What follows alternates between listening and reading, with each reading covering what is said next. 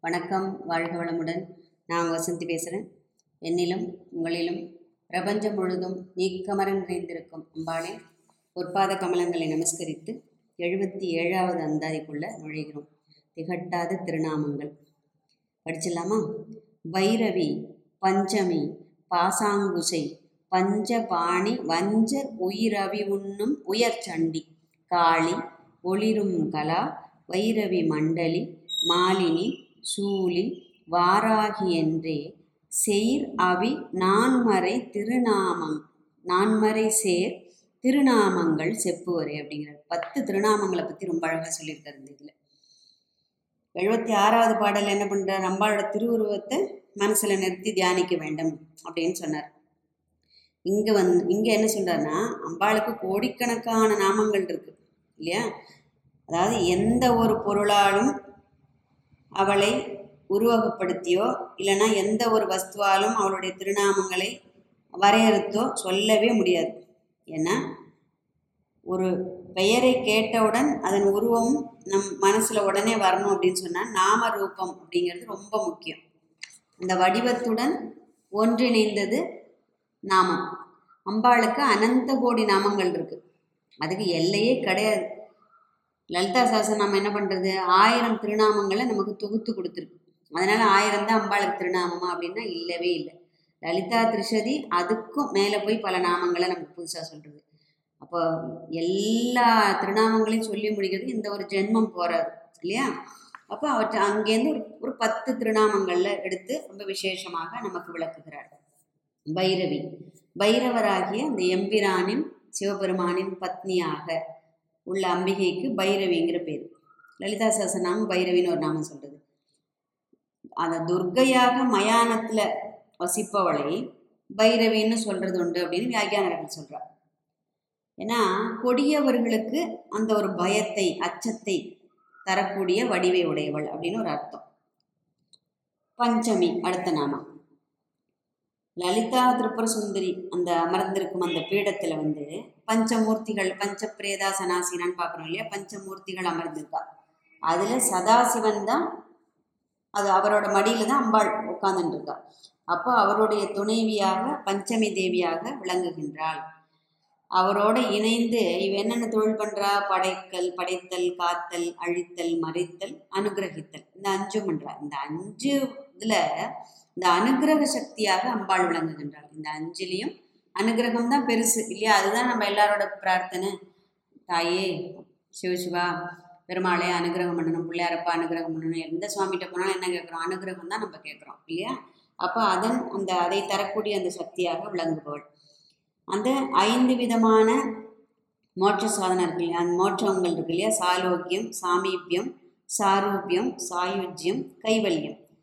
இந்த ஐந்து வகை மோட்ச நிலைகளில் இந்த கைவல்ய நிலை அதாவது இருக்கிறதுலே சுப்ரீமாக இருக்கிறதுலே அந்த கைவல்ய நிலையை அருள்பவளாகவும் பஞ்சமி தேவி இருக்கின்றாள் வாராகின்னு இவள் அழைக்கப்படுகின்றாள் இன்னொரு கருத்து இருக்கு.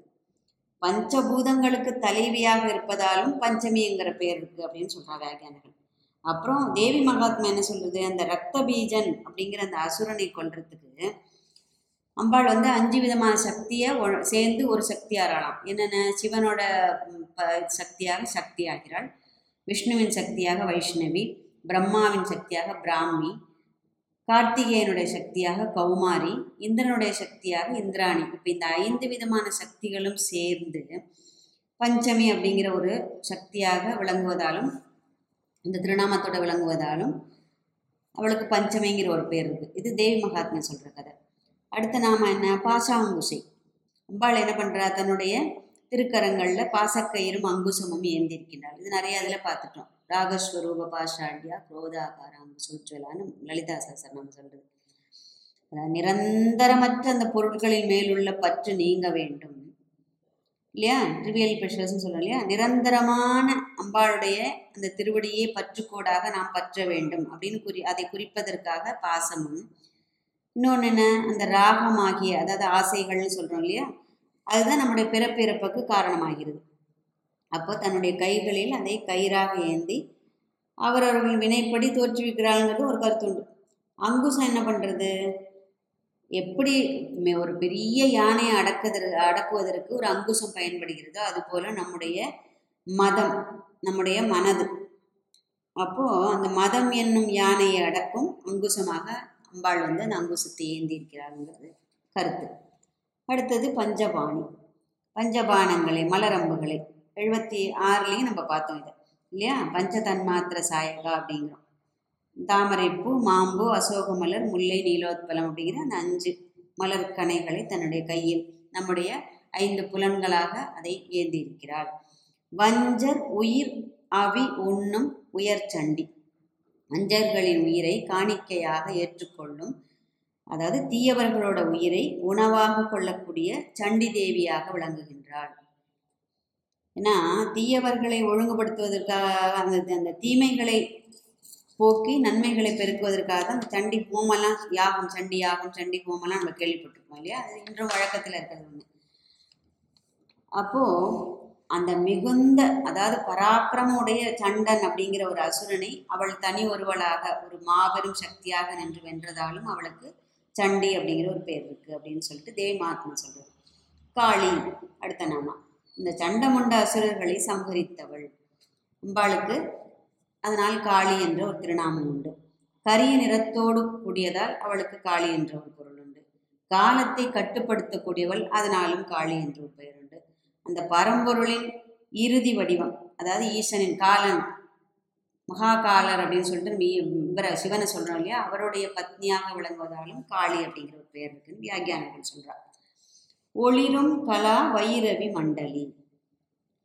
ஒளிரும் அந்த சந்திரகலையை தரித்து கொண்டிருப்பவள்ங்கிறது ஒரு பொருள்.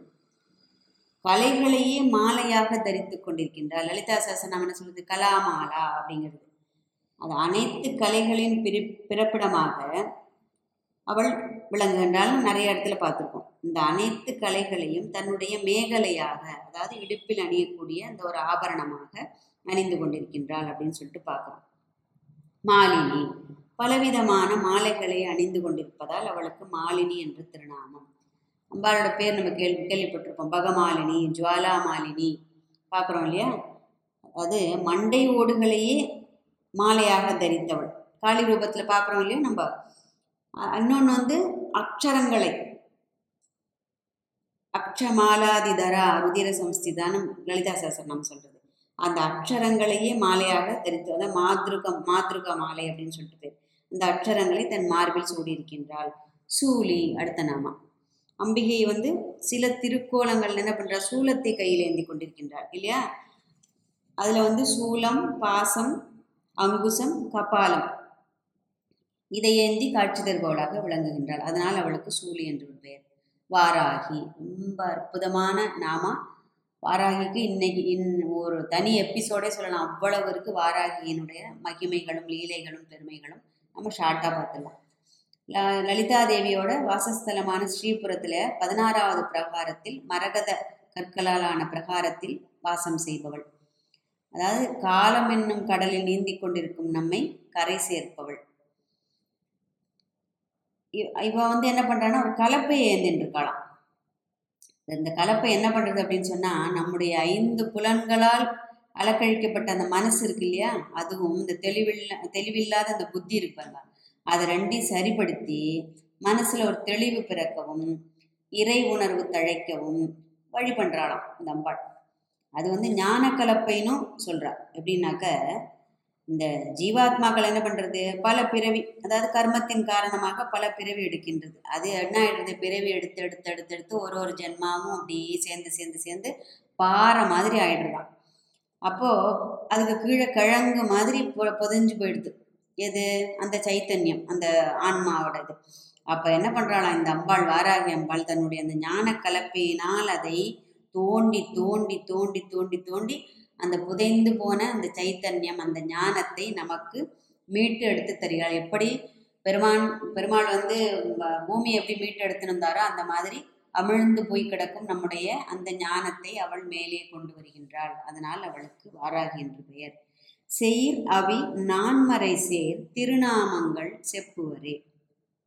செயிர் அப்படின்னா குற்றம் இந்த இடத்துல. குறை குற்றம் அப்படின்னு சொல்கிறோம் அவி அப்படின்னா அழியிறது. அதாவது இந்த மாறுபட்ட பொருளில் குறைவில்லாத அழிவில்லாத நான்மறை. நான்மறைனா இது வேதங்கள் இது தெரிஞ்சிருக்கும் நமக்கு. அப்போது செயிர் அவி அதாவது குற்றம் குறை நீங்கி இந்த வேதங்களில் சொல்லப்பட்ட திருநாமங்களை சொல்லும்போது நம்முடைய குற்றங்கள் அழிந்துவிடும் நம்முடைய குறைகள் நிவர்த்தியாகிவிடும் அப்படின்னு ஒரு பொருள். நான் புரிஞ்சுங்க இந்த வேதங்கள் கூட புகழ்ந்து பாடும். வேதங்களாலும் புகழ்ந்து வேதங்கள் கூட இல்லை. வேதங்களாலும் புகழ்ந்து பாடப்படும் அம்பாளின் இந்த திருநாமங்களை இடைவிடாமல் ஓதி திளைப்பவர்களுக்கு அவருடைய குற்றங்கள் மறைந்துவிடும். அவருடைய குறைகள் நிவர்த்தியாகிவிடும் அப்படின்னு ஒரு பொருள். இன்னொரு பொருள் என்ன ஆயிடுறது? சாரி இன்னொரு பொருள் என்ன ஆயிடுறது? ஆண்டாள் நாச்சார் எப்படி சொல்கிறா மாயனை மண்ணு வடமதுரை மைந்தனே அப்படின்னு சொல்லிட்டு அந்த பாட்டில் வரும் இல்லையா? வாயினால் பாடி மனதினால் சிந்திக்க போய பிழையும் புகுதருவான் நின்றனவும் தீயினில் தூசாவும் செப்பேலோ செப்பேலோர் எம்பாவாய் அப்படின்பா நாராயணான் ஒரு தர சொல்லு இல்லையா? நாரணன் அப்படின்னாலே அது ஒரு ஒரு எவ்வளோ ஒரு அற்புதமான இது இருப்பாருங்க நா ரணன் ரணம். அதாவது ரணம் அற்றவன். அது ஒரு பொருள். நம்முடைய ரணங்களை அற்றுப்போகச் செய்பவன். அப்போ அப்பேற்பட்ட நாராயணனின் திருநாமங்களை சொல்ல வேண்டும். எப்படி சொல்றது? ஆ எல்லாரும் சொல்ல சொல்கிறேன் நானும் நாராயணான்னு சொன்னேன் அப்படின்னு சொன்னாக்க அது கிடையாது சொல்றது. சொல்றதுங்கிறது எப்படி? வாயினால் பாடி மனதினால் சிந்திக்கவும். வாய் எதை சொல்றதோ அது உன் செவி உன்னுடைய காது கேட்க வேண்டும். அதுதான் மனதினால் சிந்திக்கன்னு அந்த பொருள். மனதுனா மனசுங்கிறது நமக்கு எங்க இருக்குன்னு தெரியும். என்ன குவியல்கள் தான் மனசுன்னு பார்க்கலாம். மனசுக்கு உருவம் உண்டா கிடையாது. அப்ப என்ன ஆயிடுறது? நம்ம சொல்றத எந்த ஒரு மந்திரம் படித்தாலும் எந்த ஒரு ஸ்லோகம் படித்தாலும் எந்த ஒரு ஜபம் பண்ணினாலும் மானசீகமாக செய்யும்போது நாம் சொல்வது நமக்கு கேட்க வேண்டும். அப்பதான் நம்முடைய புத்தி வந்து கவனச்சிதறல்கள் வந்து இல்லாம இருக்கும். நம்ம இல்லை வாயால் சத்தம் போட்டு படித்தாலும் சரி இல்லை மனநமாக செய்தாலும் சரி எப்படி பண்ணாலும் பேசாமல் இருந்தோம் அதாவது நம்ம நாம் சொல்வது நாமளே காது கொடுத்து கேட்கவில்லை என்றால் நம்முடைய புத்தி பட்டிமையை போ போய்விடும். இல்லையா? அப்போ வாயினால் பாடி மனதினால் சிந்திக்க. அந்த கைகளால் புஷ்பங்களை போட்டு நாராயணா இல்லை தேவி கணபதி முருகா அவரவருடைய இஷ்ட தெய்வங்களை. அப்படி அதாவது முக்கரண வழிபாடுன்னு சொல்றோம் இல்லையா? மனம் மெய் வாய் இது மூணும் சேர்ந்து செய்யக்கூடிய ஒரு இது. அப்போ ஒரு நாமா சொன்னால் கூட அது இது மூன்றும் சேர்ந்து சொல்லக்கூடிய செய்யக்கூடிய அந்த ஒரு செயலாக இருக்க வேண்டும். அப்பதான் வந்து அந்த நாமாவுக்கு பலன் கிடைக்கும். இல்லையா? அப்போ அந்த ஆண்டாள் நாச்சியார் சொன்னது மாதிரி இந்த வாயினால் பாடி மனதினால் சிந்திக்க. அப்படி கைகளினால் என்பது அம்பிகையின் திருநாமங்களை முக்கரணங்களால் வழிபாட நிறுத்தி நிலைநிறுத்தி ஜபித்து அவரின் திருவடி வேண்டும் என்ற உயரிய பிரார்த்தனையோடு எழுபத்தி எட்டாவது அந்தாதி மனதில் கொண்ட வடிவம் அப்படிங்கிற தலைப்பில் பார்க்க போகிறோம் வாழ்க வையகம் வாழ்க வளமுடன்.